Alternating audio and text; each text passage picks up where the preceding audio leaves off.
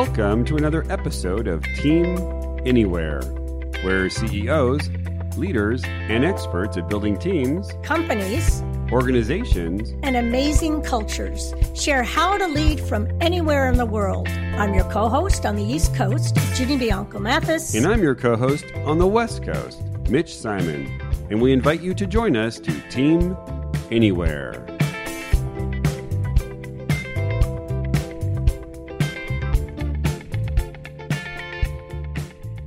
Welcome to Team Anywhere.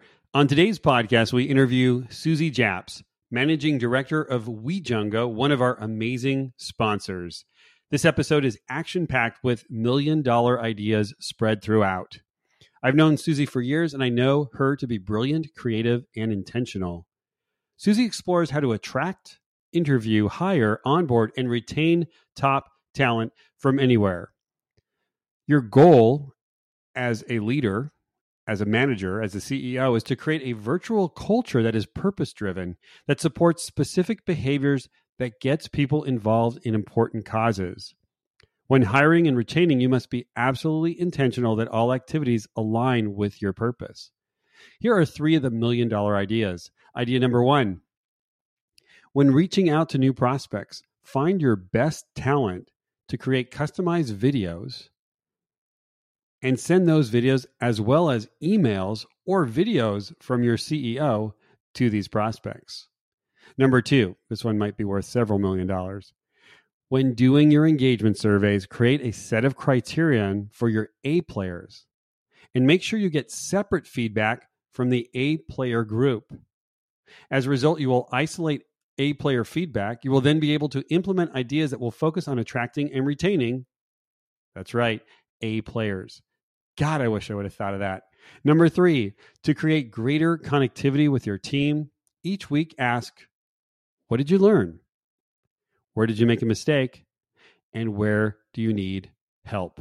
Now, I could go on forever, but let's get to the podcast so Susie can share her amazing practices to help you strengthen your team from anywhere. Hello, everybody. This is Mitch Simon and Ginny Mathis with another episode of Team Anywhere. And today I am so excited to have on the podcast the amazing Susie Japs, who is the managing director of WeJungo here in San Diego. So, Susie, how are you doing today? I'm fabulous. Thank you. Okay, great. One of the things I want to do first, uh, Susie, is to thank you for being our first sponsor. We have three sponsors, and you are one of the three. You are our West Coast sponsor. and before we begin with the questions, can you explain a little bit about WeJungo? What do you do? Um, because you know I've known you for like I think four or five years. I I think your approach to supporting businesses is unique. It's brilliant, and I know that everyone I've sent you to, their company has just skyrocketed.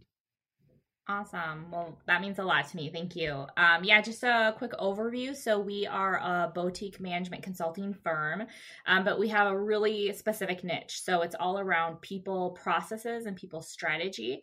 So, if you think recruiting, hiring, interviewing, onboarding, retention, even succession planning, we come in and we actually help build the strategy and process behind what the goals are for those efforts and then we actually help implement them. So that's a big piece of it is making sure we teach companies how to fish. We don't want to do it for them, but we definitely will do it alongside of them, which is why we are called WeJungo. It stands for We Join Together. Never knew that. We join together. That's great. So, um, you know, we're we're really really um, interested in how people are doing this virtually. Obviously, today most people are completely virtual or pretty close to it. And so, I was wondering, uh, with our first question is, is you know, how does a business owner today now describe his or her company, the culture? Like, how does he describe it? Since in many cases they're not even in a building anymore to attract talent these days when everyone in the company is mostly working from their homes? Yeah, that's a really great question. And I get that one a lot. Um, you know, culture in the eyes of employees has always been more than the office space. But the interesting thing that I always find is when I work with CEOs, COOs, kind of the key leadership of a business, they really believe that that's what they need to offer uh, employees are snazzy offices, perks like free food. They feel like that's what really matters a lot to people when you're attracting them and retaining them. But we at WeJungo know from working with um, many companies over the last 10 years that that's really not true. So, in a time of COVID where office space is not really being utilized and free food and buffets and getting all together as groups is really not seen as attractive right now. Um, you know people are avoiding that. The question to your point is what should companies do to focus on attracting talent? Um, and i always remind people that you know the reality is is that by 2025 which is in less than five years 75% of the global workforce will be millennials. And that's probably not new to people nowadays. They know that.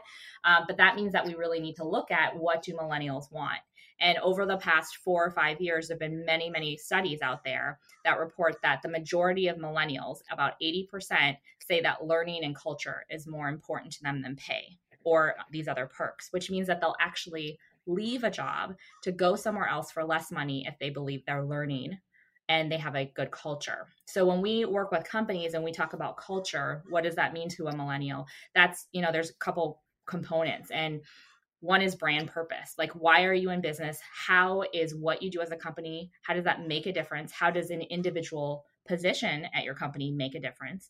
Really being able to sell that story to your employees um, and, and share that. So I think the more that other employees can understand um, someone's story of why they're at that company, that just engages you and compels you into wanting to be part of that. Um, so we always say, you know, create a purpose sheet a brand purpose sheet. It's just a one sheet, but you can use that in recruiting. You can use that while you're interviewing. You can even use that when you're onboarding talent to really give them a really nice visual of what they're walking into. What is the culture? What are the learning opportunities? What are the benefits that they're getting? Great. And and how are how are business owners selling their culture once the people are in the door? How are they telling their story? How are they connecting this uh, millennial workforce to the purpose of the company? Yeah, so that's where I think a lot of companies do struggle. They're not quite sure because before COVID, if you're all together, they're saying, "Oh, we'll just do little events and we'll get everybody together to make them feel like they're um, you know a part of a team but now with with covid what does that really mean so a lot can still be done virtually so we always say you know figure out what initiatives you want to have as a company. Maybe part of it is community focused. Maybe one is to be innovative. So create those committees, allow employees to be part of that, um, and just make sure if you're going to do that, then you actually act on those ideas that come out of those committees so that you can show that there's a purpose behind that. But that's where we're able to help companies really figure out the core brand purpose and what do you who are you why are you here and what do you want to accomplish? And then you create committees around it or you create activities and they can still be virtual and still be very engaging. Great. And would you be able to share with us one of your brand purpose statements yeah, so there is a organization that we um, are working with, and they have a lot of different entities. Mm-hmm. Um, mm-hmm. So it's not just one company. But the one thing that the uh, the family who owns the business, their vision is is um, it's a really unique one. It's really cool. It's called uh, they say pursuing parity, and the idea of parity is actually I think really um, new. Like if you go and Google it, the way they're talking about it is not there. That definition is not there. So they're really trying to be that forefront of uh, talking about equality, diversity, and saying it's not just about the color of your skin. It's about education. It's about creating opportunities. It's about supporting your businesses in the community. So the whole purpose of why they are in business is to pursue parity. And they do that through their employees, through opportunities they offer. They do that through some nonprofits that they've started. But that's why they are in business. They said, We are in business to make money so that we can use that money to create parity, to pursue parity, and to make that um, an experience that people have where they get more chances than maybe they would normally in life. And I think that is a purpose. That's something you can attach to. Yeah, we're we're we're we're hearing a lot of that through through the podcast as well. Yeah. Is that yeah. So that I'd like to ask a question. Um, so once they have their brand and they know the kinds of things they would like to emphasize or stand for in their culture, then you're going to help them see, um, take them down a path of how can how are you going to do this in brick and mortar, and how might you do this virtually? we're hearing that when it comes to now, how might you do this virtually? You get some pushback. Um, how are you enticing? How are you helping leaders, and managers see? Oh no, there are ways. Yeah, I think it's it's baby steps, right? So um, it's always much easier if you can take baby steps, and and so if you always kind of uh, present it as, hey, let's try this and let's pilot it and let's learn from it, and know that when we try it, we're going to tell people that we're trying it. So it's not like no one's going to fail here. It's about us just trying it out, getting their feedback, and we're going to make it better. And I think business leaders are a lot more comfortable with that when when they're saying, okay, so it's not a change for sure. Let's just try it. Wonderful. Yeah, we've heard a lot of pilots going on. Yeah, yeah no, I, I love that. I love that um, business owners are getting very, very clear on on on their what, what their purpose is, making sure that the purpose is live through experiments and bringing in people from the entire company, and that is the culture. Love that. So, Susie, how do you find talent these days? Um, and I was just wondering, like, we we know that when we were at the office, um, you might get a phone call, which you couldn't take, um, today, everyone is at home. So I'm wondering, you know, how are you finding people through calling them now at home? Uh, are there other means that you're using? How do you find talent these days? And and what would have somebody decide that they would want to take your call and consider making a move? Sure. Well, that's really the number one question that we are getting. Um, you'd think that with unemployment at an all time high, that would not be the case. But what we have to remind our clients is that if you are in certain industries, let's say construction, manufacturing, uh, medical device, maybe life science or technology, many of those industries are still booming and thriving.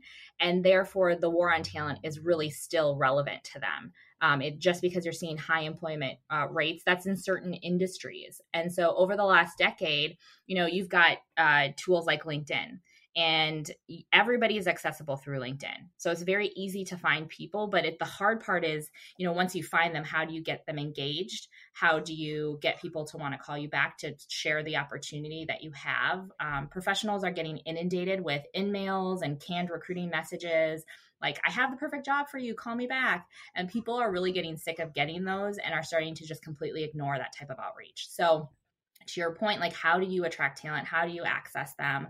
Um, you want to get in front the, of the best in the market. So there's a couple ways. Um, one is actually something to not do. So do not solely focus on job ads because only active job seekers are going to go to job boards. So you're really only attracting a small piece of the market if you use job ads as your only source.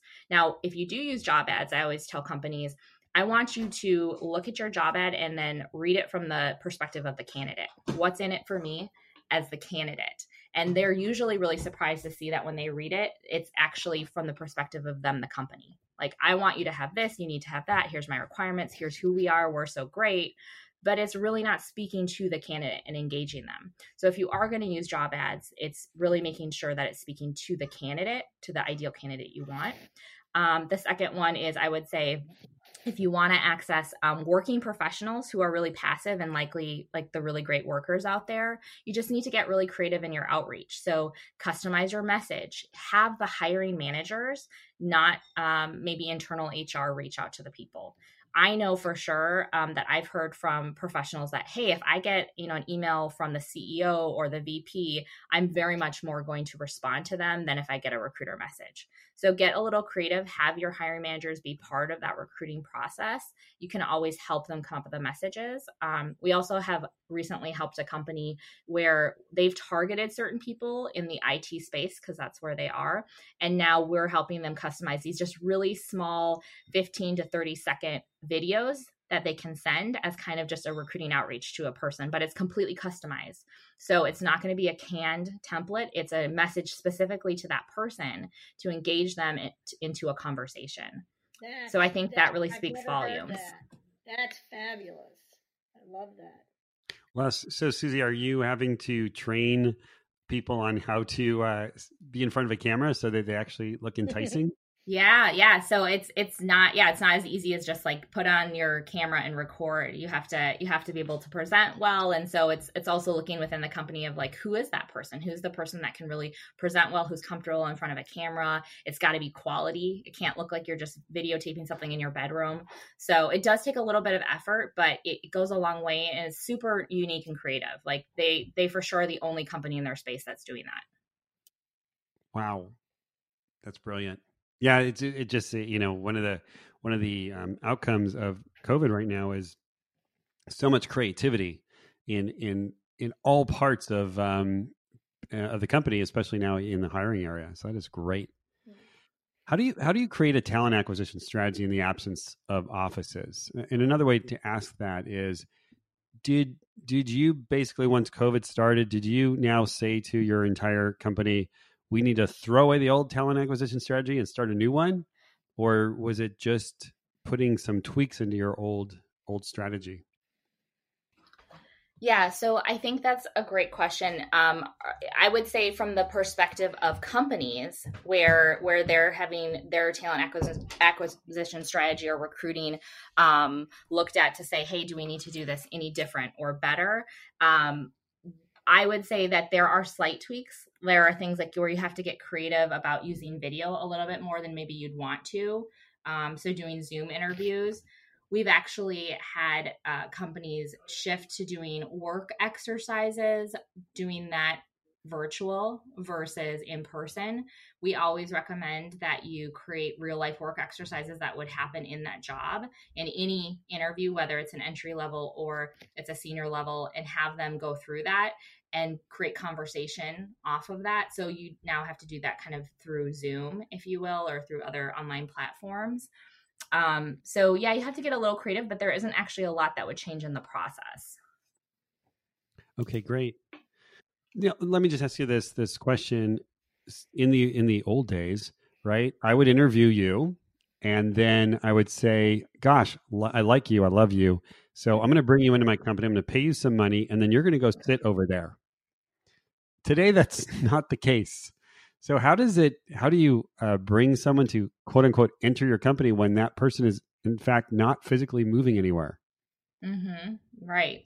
Well, I mean, part of that talent acquisition strategy is actually onboarding. So I don't see that as separate. I think that is a big piece of considering thoughtful onboarding.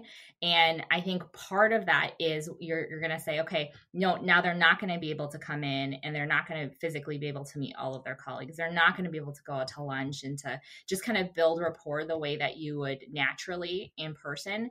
So you want to try to recreate those opportunities uh, uh, online. So we will, if we create like a onboarding program for our client, we're going to include job shadowing in the first couple weeks where they're going to do that. We actually include where they formally have to schedule informational interviews with people on their team and also other departments that they would interact with frequently so they can get to know people. And a lot of those questions on those templates that we give them are actually more personal questions than work questions so that they can start to build those relationships quicker. And then we even on those now have twice a week Zoom lunches. So they'll have to schedule with people that they're going to work with a one hour lunch where they both have their lunches in their separate areas, um, but that they're getting to know each other. They're talking about the company. What's your experience? Uh, a lot of it is self directed. So that's the great part is the employee now has a roadmap of how to help onboard themselves but the piece is that they have that roadmap. A lot of companies don't do that. And then the employee feels very um, siloed and, and alone because they really don't have any interaction. Okay, great. Let's let's talk about interviewing. In fact, I just got off a call with a with a colleague who uh, works at Amex, and he said that um, the last interviews he's done over the last year have been actually phone interviews, not even any video. And I'm just wondering, what is interviewing like, Susie, these days when you you can't be physically in the space with that with a with another person and then how do you know if uh, that person is in fact the right fit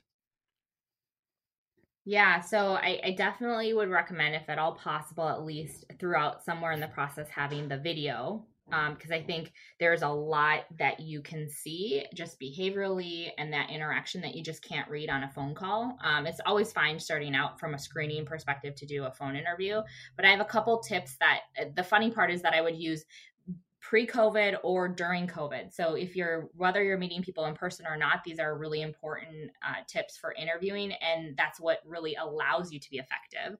So the first is to really um, take the time to identify the core behaviors. So we were just talking about that the behaviors that make someone successful in your culture and also in the team. So there's an overall company culture, but then there's also subcultures. So like that IT company that I was talking about, they are outsourced IT. So every person they hire goes into a different client environment but there's also an overall fit too with their company. So, identifying what those core behaviors are and then making sure that your interview questions are aligning to pull that out to predict the culture fit, the EQ that's needed, and the behaviors. That's my first tip. The second is one that I always get big shocked responses on is to throw out the resume. So, in the interview, uh, don't focus on the resume and use that as a guide that's what I see almost 100% when I go shadow hiring managers is they bring in a candidate's resume and they truly interview based off the information in that. So instead, I always say don't allow the interview to be guided by only what's in a candidate's resume. The candidate is the one who wrote it, right? So instead, I want you to create a list of those behaviors or do's like what does success look like in this role? And then i want you to interview based off that criteria. You can absolutely refer to the resume just don't use that as the guide. That's the second tip. And then just the third one is um, the types of questions. So the most common type of question that i see from an interviewing perspective are what i call open-ended behavioral questions. Those are definitely the most popular. If you go into google right now and you type top behavioral questions, you're going to come up with like a list of 100. And those are the ones that companies are using. Those are also the ones that candidates can find online. Um, the biggest piece, though, of why I don't like these questions is that when you receive the answer from a candidate, it's going to focus on how they did something at a different company, in a different culture, under different expectations than your company. So we help clients actually focus on their company situations, write questions based off those, and then ask those almost like situational questions so that they can get a better prediction of how that person will perform in their environment.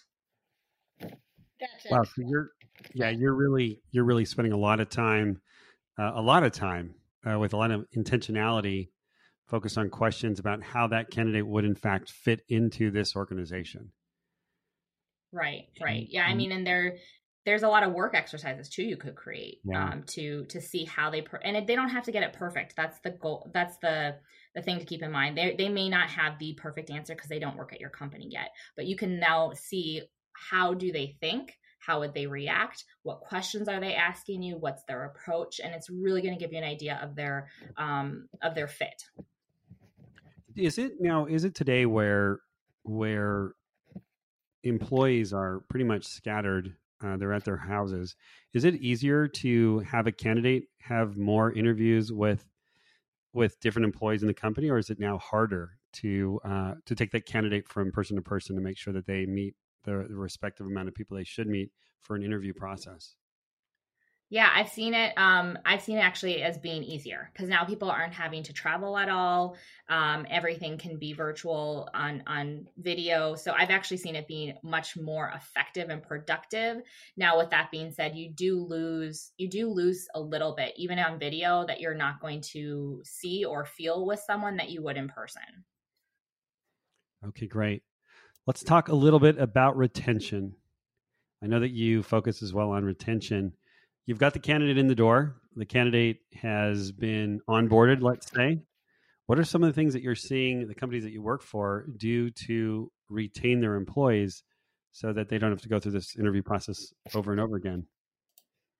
Yeah, so um, so we do a lot of work with retention, um, and one of the first questions we always ask companies is, "What does retention mean to you, or what efforts do you think you're putting into to contribute towards retaining your best people?" And they always bring up the annual engagement survey. Well, we do an annual survey, Um, but you know that brings me to a story of a client that we had worked with about three years ago, and every year prior for five years they had done an annual engagement survey, and the CEO the COO told me each year we make significant changes based off this feedback but every year we're losing our A players. I have no idea why. Like I'm surveying people, I'm I'm making changes and we're still losing our best people. And then I asked him, are you separating those survey results or are you are you separately surveying your top performers? And he said, "No." And I said, "What if you did that? You can survey everybody, but also survey your top performer separately and see if there's a difference in the feedback." And what happened is there was actually a significant difference in the feedback of the majority versus his best people of what they wanted more of, what their feedback was, what issues they felt was in the company. And by focusing on that, he started retaining his best people and also starting to weed out the people that were really not in alignment with with the top performers and he started being able to attract more because he was creating now a new workforce or a new culture around the feedback from your best people so I think that's a huge piece of retention, but it's also knowing that it's not just about getting everybody's opinion because in reality, not all employees are created equal. That, that was that was worth, story, that was worth a million dollars. Wow. I mean, I want to dig deeper in that. So Susie, what did that business owner use for the definition of the best people? Yeah, so great question. So we had actually done work with them prior to create um, what we call talent profiles, but they're really just um, a snapshot of the role that the people are in and what success looks like, what makes a really successful person. So we created that with him for every position that he had in his company, and then we compared the people he had in the positions to those talent profiles. We always tell companies focus on the position that your company needs, and then we can look at the people who are in it. I don't want you to focus on the people first, um, because what happens is then you start to create or morph a position to fit that person's um, abilities or non abilities or weaknesses, and then you don't actually have what you need for that business to execute your your business goals. So that's what we did with him, and that's how he determined the A players. And luckily for them, and I say luckily 23% of their workforce were A players, which is actually quite high. A lot of mm. companies have less than that when you really have them measure um, quality. Wow. I'm stunned. That that is so clever. Wow, I'm gonna I'm gonna call all my clients, and I swear I am gonna do this right after this call and tell them what to do. And then of course tell them to hire Susie.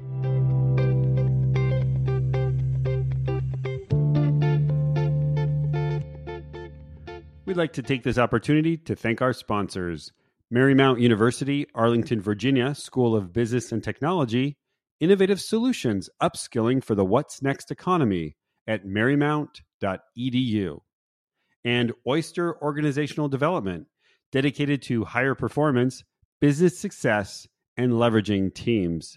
They can be found at oysterod.com. And finally, WeJungo designing customized talent acquisition solutions at we, J-U-N-G-O, dot com. Today, Susie, how virtual is your company? Are, are you still going to the office or is it pretty much everyone working from home? Yeah, great question. It's everyone working from home. Prior to, to COVID, we had um, where we would meet twice a month as a team, but other than that, people were virtual. So for us, there was really not a big transition. And so, what um, what has been the your successes right now? What what would you say you are proud that um, your company is doing very very well? Sure. So um, I think that's a really excellent question because that's one that about early April I got from a lot of clients who weren't virtual and who knew that we had been and they said, "Hey, can you share some of your secrets of what makes you guys already productive and successful that hopefully we can just copy, if you will. Right, um, right. So I created what I call a map. It's the foundation of building an effective virtual workforce. And MAP, M stands for meetings, A stands for accountability, and P stands for performance. So it's MAP. So I actually created um, a, a document, and it's called a map.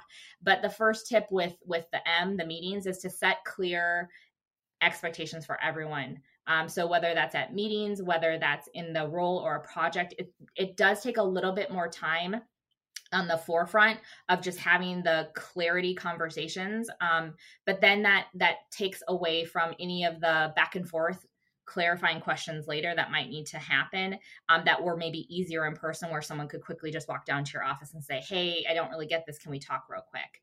Um, which gets really frustrating from a virtual perspective to be honest um, for both parties if they feel they have to do that too much. So you so we say you know set standard and clear expectations. A lot is with that talent profile. So a lot of our clients have converted to having those even though um, they might not have before the other one is um, to really find opportunities to encourage engagement and collaboration. So, the one thing that we did do differently, and which we encourage cl- clients to do since COVID happened, is um, a lot of the projects that I might have only assigned one consultant on, I'm now purposely assigning two because I want to create more opportunities for them to engage and collaborate and interact because they don't get that on a daily basis as much. And so I tell clients if you can find any opportunity to split up work more, do it. Get people to have to work together. Get them to interact more. So that's the the m for like the meetings and how to be effective. The a for accountability is just being able to figure out how to manage the results and not the time. A lot of our clients came to us and said hey we need to figure out if people are productive. And so we figure we're, we're just going to have them like track their time. Um, but again that's more about quantity than quality. So we said, hey, let's figure out other metrics that you can come up with to measure the results and not the time. Because are you really that upset if it takes somebody you know only 30 minutes to complete something but it's amazing. Would you have rather known that you know it took two hours? And do you think they aren't a hard worker if it only takes them 30 minutes? So we wanted to really have them focus on the deliverables. And of course if people can't meet those deliverables in a normal work week that's when you need to start focusing on the time. Where are you not being efficient? Um, and then lastly is the performance. So just how do you inspire people to want to perform uh, on their own without you having to constantly motivate them. I think a big piece is to create more touch points within the team. So we instead of holding our two times a month, we actually now are doing shorter team meetings, but we're doing it weekly.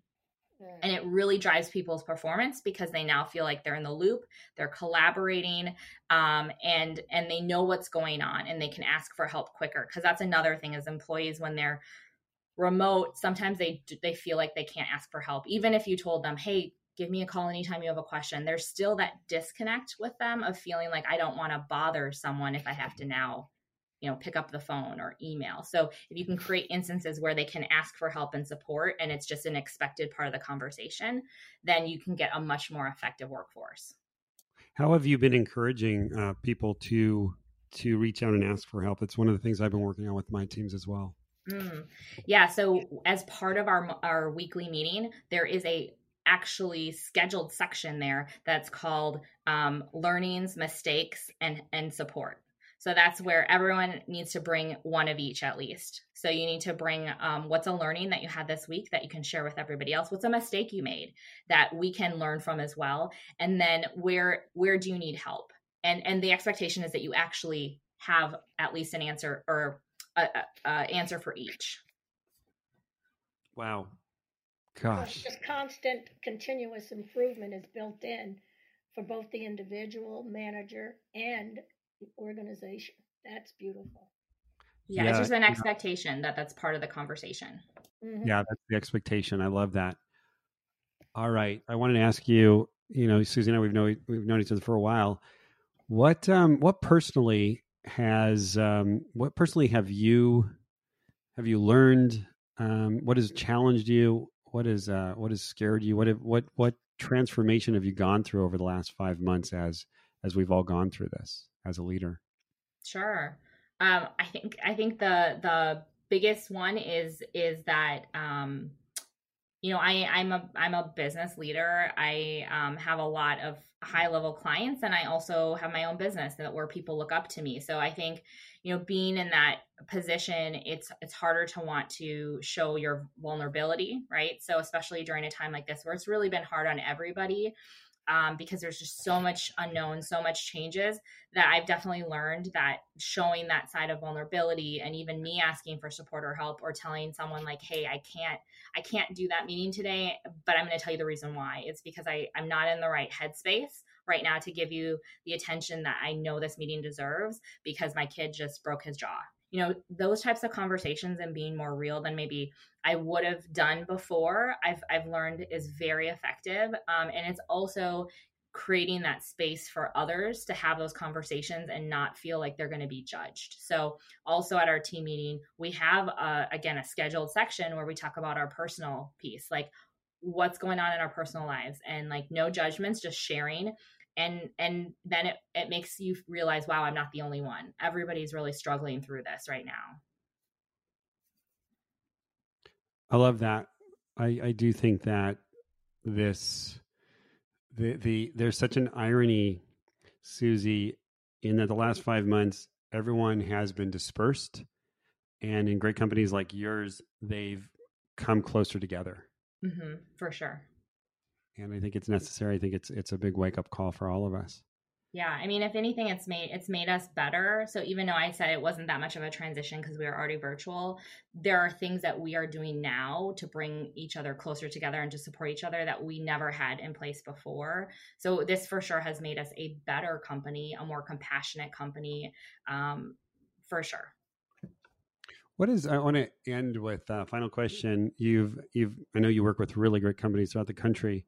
What is the one thing that you wish that uh, companies would would change given this current situation? That that as you as you speak to business owners, is it you know, gosh, you need to be more intentional. You need to, you need to be more vulnerable. You need to be more accountable. You need to be more real. What's the one message that you wish that the business owners that you work with would just take up and and launch inside of their company so that companies can be this great place for purpose and meaning? Mm-hmm. Yeah, that's a big question. Um, I would I would say one. I mean, there's probably quite a few. One one that I really do believe um, what will really help companies right now is communication. And what I mean by that is, I think that a lot of companies do care about their employees. I think they're doing actually a lot to show that but that doesn't mean that employees always understand that or that they even see it and I don't think it's boasting to have those conversations with employees for them to understand what you're doing as a company to help protect them, to help support them. I'm very transparent with all my employees of, you know, how much they're getting paid versus how much value they're bringing versus how much I'm investing in different little things that I do for them. And it's it's not about me saying I'm doing that so you should think I'm great. It's about them really being able to then appreciate and understand the efforts that I put forward for them. And I don't expect them to appreciate that unless they know about it. So a lot of companies I see miss the mark by not communicating what they're really trying to do to retain and support their employees. They just don't talk about it. That's great. Yeah, and I love I love Susie as you, as you pointed out that you're doing it to demonstrate how much you appreciate them, and I know how much you want them to grow. Wow, that was well, I I've had a lot of fun. Great, great. That was that was just gosh, a I I'm glad I'm sitting down because that was so much so much great information and so much deep information and I really do appreciate our friendship and I do really appreciate you being on the podcast and I look forward to maybe bringing you back one day. So, uh, thank you so much. And yeah, thanks. And Jenny and I really enjoyed, enjoyed our time, and we'll see you next time on Team Anywhere.